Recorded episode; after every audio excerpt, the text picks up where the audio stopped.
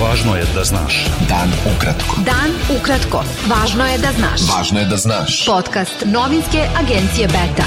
Subota 20. avgust 2022. Sa vama je Ivan Vasović. Snažno nevreme pogodilo je Vojvodinu i delove zapadne Srbije. Grad je zahvatio Prijepolje, pri čemu je naneta velika šteta na poljoprivrednim usevima. Nevreme je pogodilo i Ivanjicu i više sela na Goliji. Republički hidrometeorološki zavod upozorio je da će do kraja dana biti nestabilno sa kišom i grmljavinom. Očekuju se obilne padavine, grad i olujni vetar.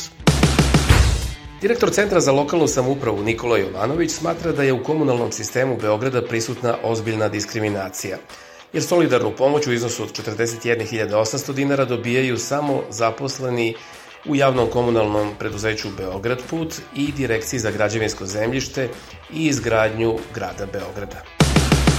Lider srpskog pokreta Dveri Boško Bradović izjavio je u subotu da planirane aktivnosti u borbi protiv održavanja Europrajda ne treba otkazivati dok vlada Srbije ne otkaže tu manifestaciju. Dok Europride ne otkažu oni koji su dali garancije za njegovo održavanje u srpskoj prestonici, a to su Ana Brnabić i tehnička SNS vlada Srbije, do tada ne treba otkazivati planirane aktivnosti u borbi protiv održavanja Europride, naveo je Obradović u saopštenju. Ministar građevinarstva saobraćaja i infrastrukture Tomislav Momirović izjavio je da odluka vlade o obustavljanju projekta investicija u implementaciju modernih tehnologija kao što su litijumske baterije, ima svoju cenu i da je za ekonomski iskorak potrebna hrabrost. Članica glavnog odbora Srpske napredne stranke i bivša narodna poslanica Vesna Marković izjavila je da bi izgradnja ruske baze u Srbiji bila u suprotnosti sa njenom politikom vojne neutralnosti, piše Demostat. Ako je izjava Aleksandra Bocan-Harčenka tačna, Sigurna sam da nije u skladu sa našom politikom vojne neutralnosti. Svi moramo biti veoma pažljivi i odgovorni kada govorimo u javnosti, jer je to važno za održavanje stabilne situacije u regionu, rekla je Marković za rusku medijsku kuću RTVI. Ona je na pitanje da li su Srbiji važniji odnosi sa Rusijom ili sa EU odgovorila da je Srbija geografski u Evropi i da je njen glavni spoljnopolitički cilj punopravno članstvo u EU.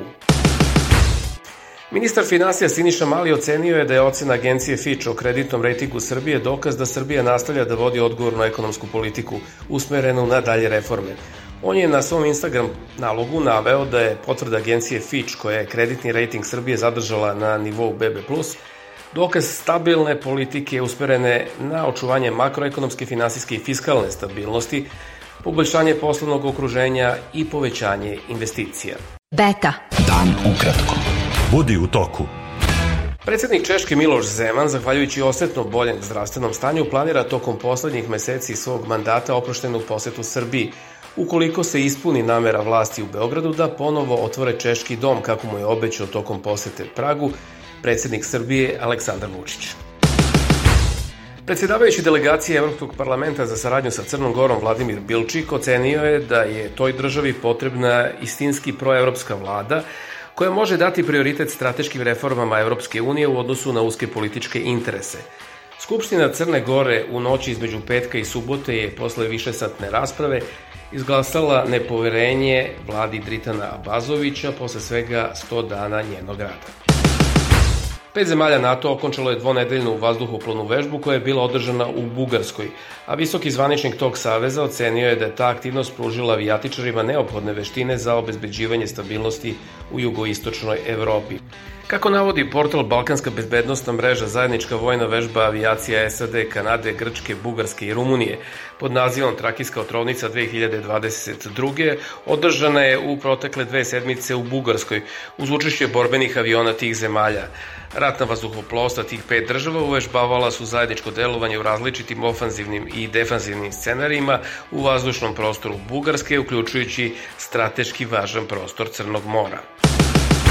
Visoki predstavnik EU za spoljne poslove Jose Borel ponovio je raniji poziv Unije Moskvi da iz zatvora pusti istaknutog ruskog opozicionara Aleksija Navalnog u skladu sa privremenom merom koju je ranije doneo Evropski sud za ljudska prava, saopštila je Evropska služba za spoljne poslove.